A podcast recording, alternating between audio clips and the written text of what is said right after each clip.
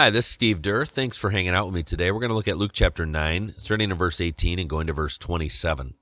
It says this One day Jesus left the crowds to pray alone.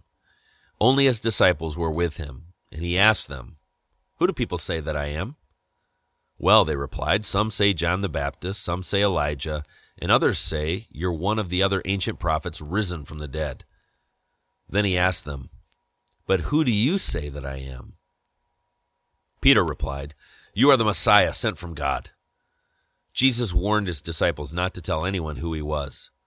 The Son of Man must suffer many terrible things, he said. He will be rejected by the elders, the leading priests, and the teachers of religious law. He will be killed. But on the third day he will be raised from the dead. Then he said to the crowd, If any of you wants to be my follower, you must turn from your selfish ways, take up your cross daily, and follow me. If you try to hang on to your life, you will lose it. But if you give up your life for my sake, you will save it. And what do you benefit if you gain the whole world but are yourself lost and destroyed? If anyone is ashamed of me and my message, the Son of Man will be ashamed of that person when he returns in his glory and in the glory of the Father and the holy angels. I tell you the truth. Some standing here right now will not die before they see the kingdom of God. Jesus asks, I think, in my estimation, in my view, the most important question that we are confronted with in our lifetime. And how we answer that question is essential. How we answer that question will change everything. And that's this question that Jesus asks to his closest followers Who do you say that I am? Let me ask that again. Imagine Jesus asking you this Who do you say that I am?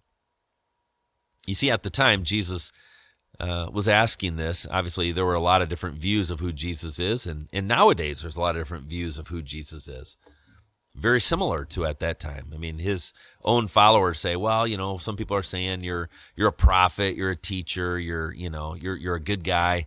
And a lot of times nowadays, people look at Jesus, whether they put their hope and trust and faith in him or not. And most people are have a fairly positive reaction to Jesus.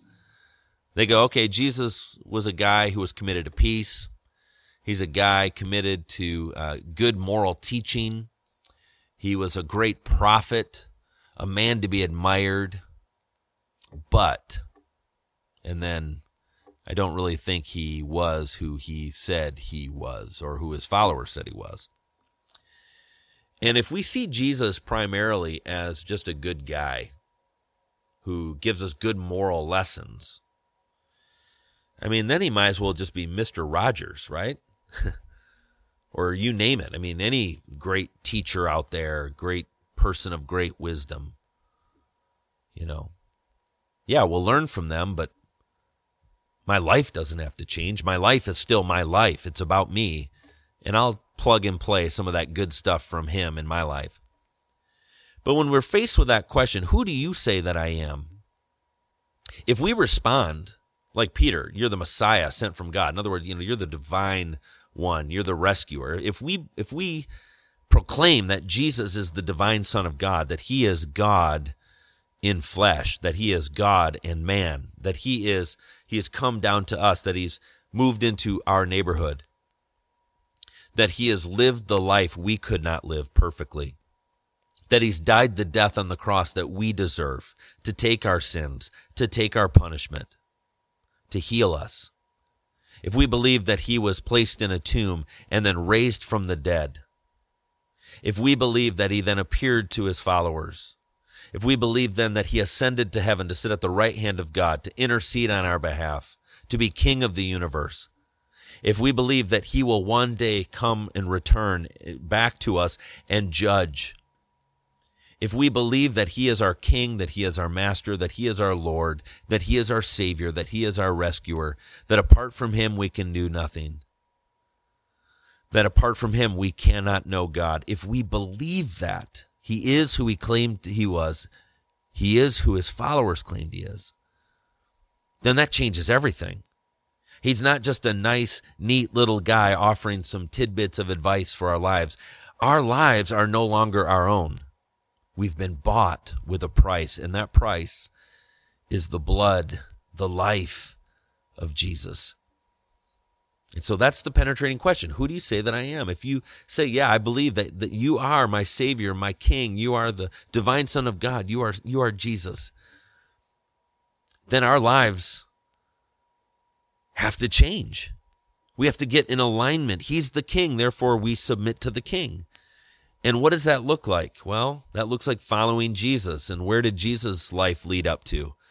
Well, it led up to suffering, it led up to rejection, it led up to death, it led up to new life. And Jesus turned to the crowd and essentially asked them this question You know, if you want to follow me, you've got to turn from your selfish ways. In other words, it's not about you anymore. And you need to take up your cross daily and follow me. This is the challenge of Jesus. Who do you say that I am? And if you truly believe that I am who I claim to be,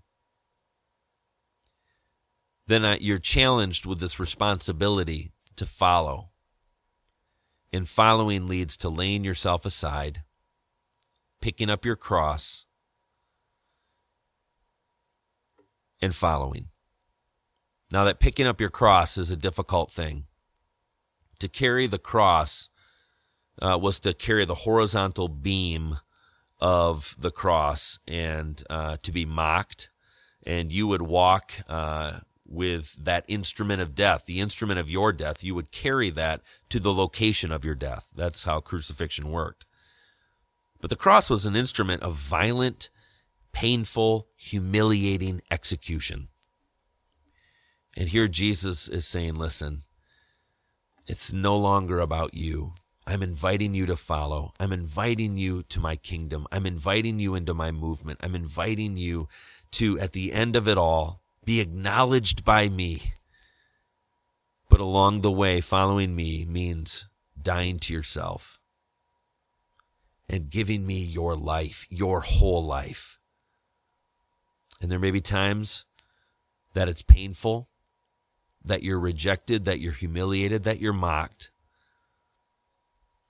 And in the midst of that, will you be faithful? And so the question for us today is who do we say that Jesus is? Who do you say that he is? The road to following him is filled, yes, with relationship, but it's also filled with responsibility. And so today, how might God be speaking to you? What challenge is he giving to you? What thing is he asking you perhaps to give up? Maybe you're holding on to something in your life that is distracting you from God, or maybe you just know you're you're disobedient to him and you've just kind of let it slide and today you go okay who do who do i say jesus is he's my savior he's my king you know what i'm going to say no to that. I'm going to turn around from my selfish way and i'm going to say yes to jesus and his way. And that might mean i have to die to some things. That's very difficult. But it's the way that leads to life. Because if you try to save your life, Jesus says you'll lose it. But if you give up your life for his sake, if you give your life fully to him, you will save it. So, what's God saying to you today? And what step will you take to do about it? Let's pray.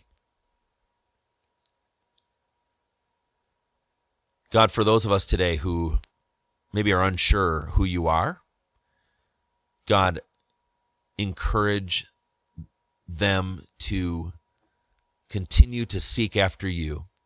And God, I ask that you would reveal yourself to them, that they would see you as who you are. God, you revealed yourself to Peter, Jesus' follower. And I pray that you do the same to those today listening who maybe are unsure of who you are, Jesus. And then for those of us who would say, yeah, you're, our Savior, you're our King, God, may we follow you wholeheartedly with full devotion. And so show us right now if there's anything in our lives that are that's holding us back, that's about us. And then God, um, we just confess that and we choose to follow you wholeheartedly to life. And so put to death those things in our lives that um, are just clogging up our relationship with you, that we might experience life with you. In Jesus' name, amen. Have a great day.